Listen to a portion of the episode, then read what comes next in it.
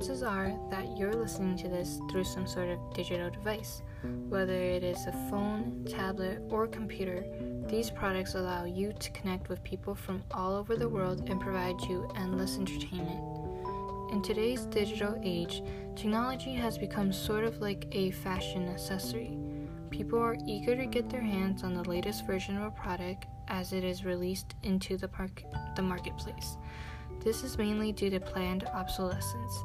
This is the act of designing a product so that it is made to last for a certain period of time before it becomes outdated or useless.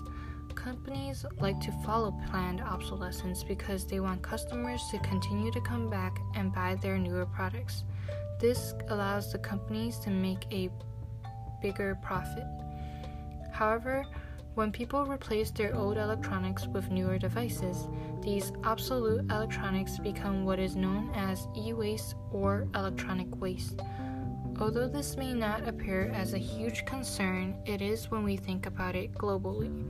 Since the Industrial Revolution, the world's population has increased dramatically. Although we are now growing at a slower pace, it is still projected by the United Nations that we'll reach 9.7 billion people by 2050.